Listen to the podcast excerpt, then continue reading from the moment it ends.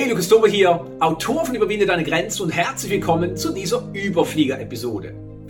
Zählst du zu den Menschen, die viel denken, die sich gerne fragen, warum ist dieses Problem passiert, beziehungsweise wie könnte ich es lösen?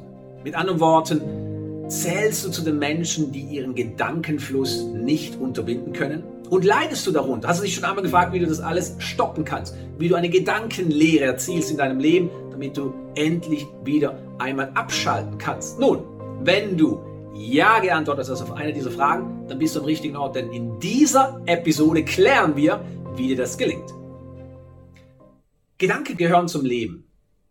Und ganz ehrlich, wir denken immer wieder dieselben Gedanken, nicht wahr? Wir glauben zwar, dass wir nachdenken oder uns wirkliche Gedanken machen über ein Problem, aber ist es nicht oft so, dass du dich dabei ertappst, wie du selbst Wochen danach oder vielleicht sogar Jahre danach noch darüber nachdenkst, warum das so passiert ist oder warum es nicht auf eine andere Art und Weise möglich war. Beziehungsweise vielleicht grübelst du auch über irgendwelche Ereignisse nach oder du zerbrichst dir den Kopf weil du nicht verstehst, was es zu bedeuten hat. Es gibt so viele Menschen, die glauben, dass sie denken, aber in der Tat ist es kein aktives Denken, was sehr, sehr wichtig ist übrigens für den Fortschritt, sondern es ist vielmehr ein Wiederkauen von irgendwelchen Gedankenfetzen. Und das führt dazu, dass du in deinem Innern eine Art Gedankenkarussell erlebst. Das heißt, Du bist an einem Punkt, wo du gerne abschalten würdest, aber stattdessen kommen all diese verrückten Gedanken, vielleicht sind es auch gute Gedanken, die durch deinen Kopf schwirren. Und du bist nicht konzentriert. Du bist nicht gegenwärtig. Vielleicht merkst du auch, dass du nicht erfüllt bist, weil du immer denkst, ich muss noch was regeln oder ich muss jetzt endlich verstehen, wie ich dieses Problem löse. In der Tat, und das ist sehr interessant für dich, wir wissen heute, dass Menschen, die ständig nachdenken, die ihren Gedankenfluss nicht unter Kontrolle haben, schlechte Problemlöser sind, weil sie sich eben nicht konzentrieren können und nicht nur das, weil sie sich nicht motivieren können, weil es ist anstrengend.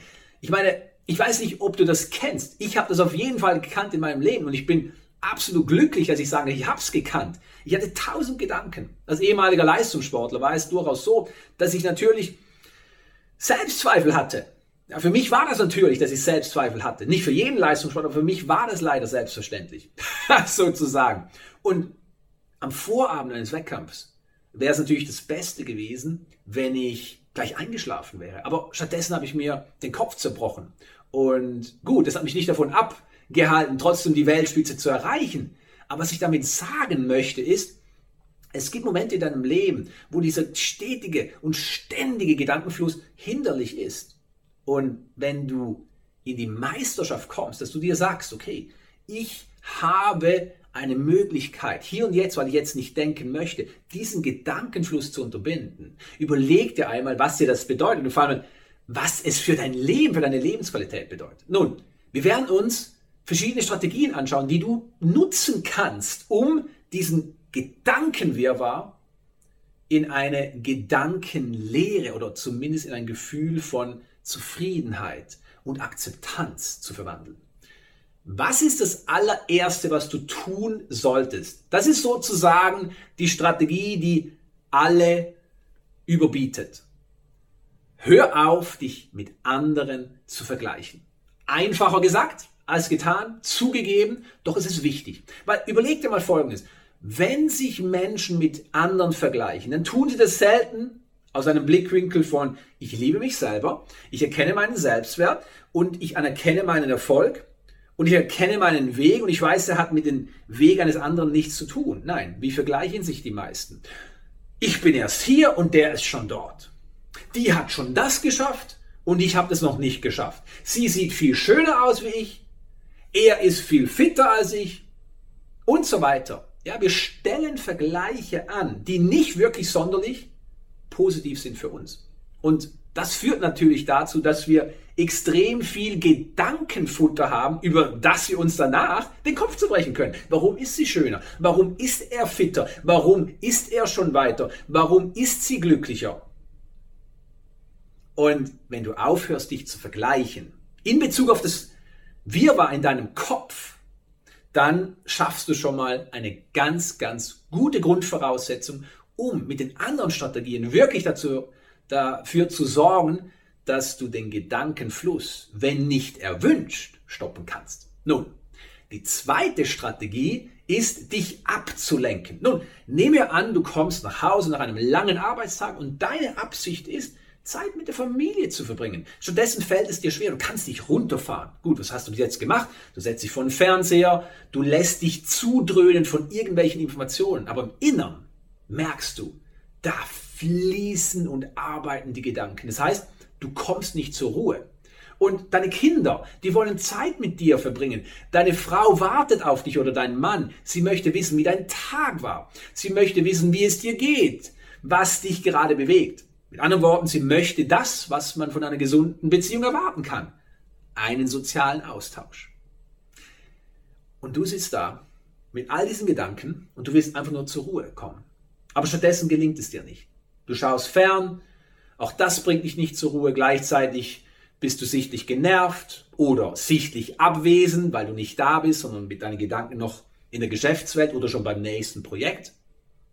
Und du schaffst es nicht, deine volle Aufmerksamkeit auf deine Familie zu lenken. Und das hat Konsequenzen. Weil wenn du nicht voll da bist, wo bist du dann? Du bist nicht greifbar. Und Menschen, die nicht greifbar sind, sind nicht attraktiv. Das ist ganz wichtig. Darum, die erste Strategie bedeutet, lenke dich ab. Mit einer positiven Sache wohlgemerkt, mit einer positiven Aufgabe. Es könnte also so aussehen, dass du sagst, meine Absicht ist, Zeit mit meiner Familie zu verbringen, aber ich kann mich nicht dazu bringen, diese ganzen Gedanken aus meinem Kopf zu bringen. Dann lenk dich ab.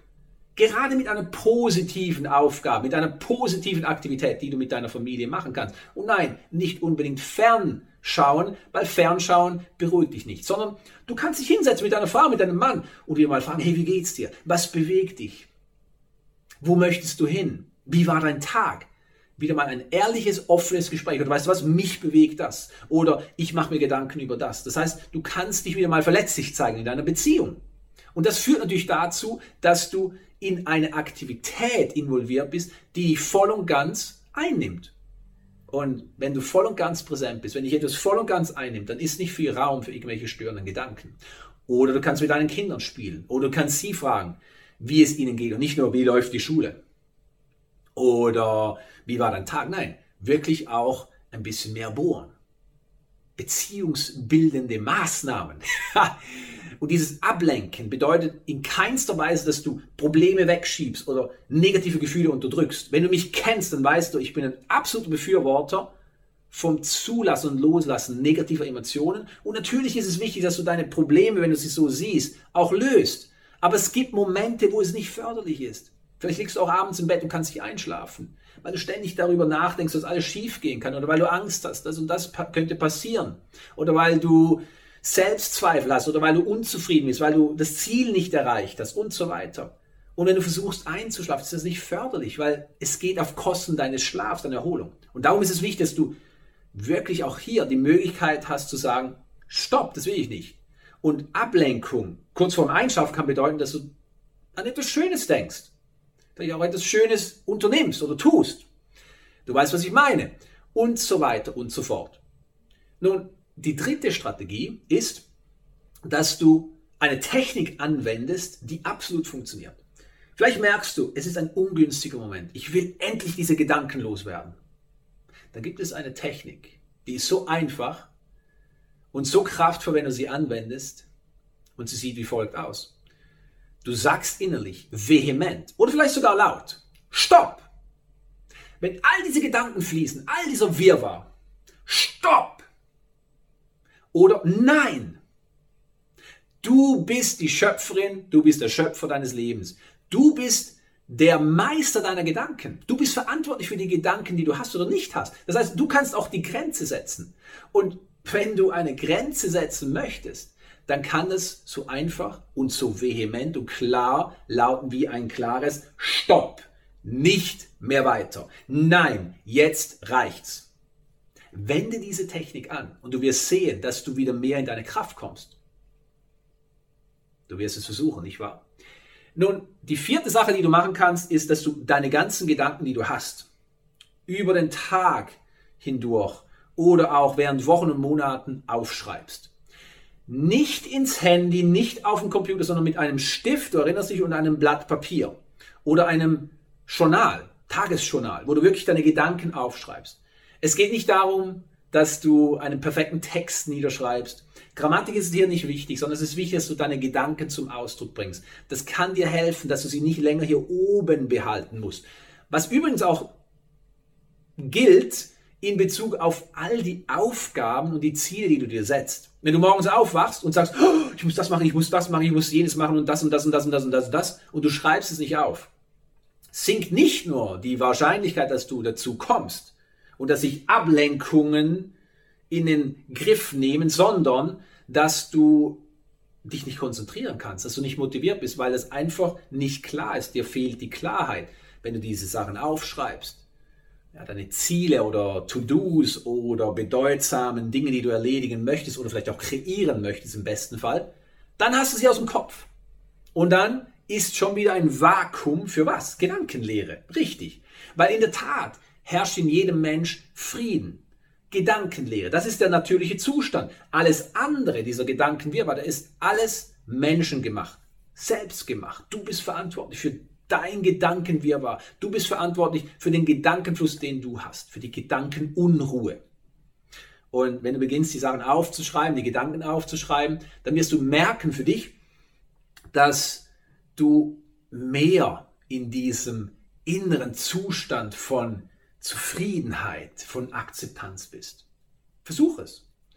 Nun als fünftes, und das ist für mich eine Strategie, die ich seit Jahren anwende, sie gehört zu meinem absoluten Tagesmuss. Also es ist kein Muss, weil es bringt mir so viel Freude und das ist das tägliche Meditieren. Und es gibt keine Ausrede, die ich toleriere in meinem Leben, um an einem Tag nicht mindestens einmal zu meditieren. Was bringt die Meditation? Viele Menschen sagen sich, ich kann nicht meditieren, Lukas, weil ich habe all diese Gedanken und ich komme nicht in diese Gedankenlehre.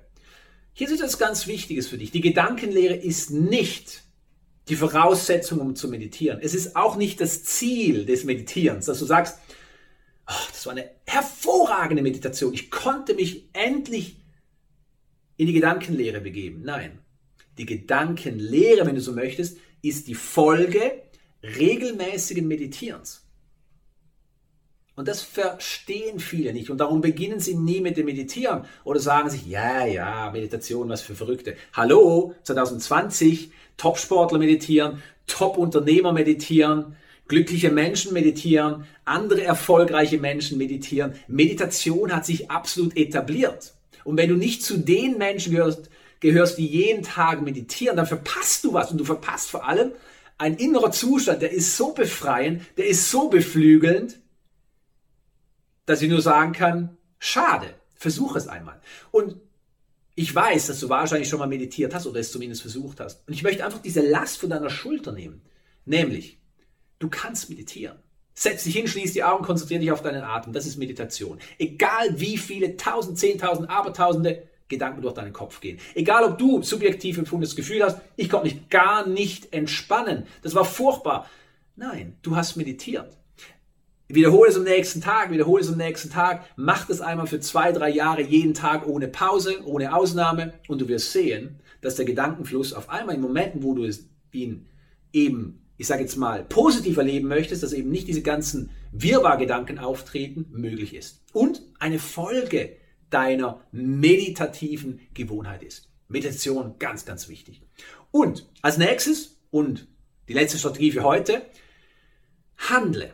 Das heißt, viele Gedanken und, und viele Sorgen oder auch eben dieses Frage, warum ist es so oder wie kann ich das machen, also diese Überforderung, diese Ohnmacht rührt davon, dass wir nicht handeln.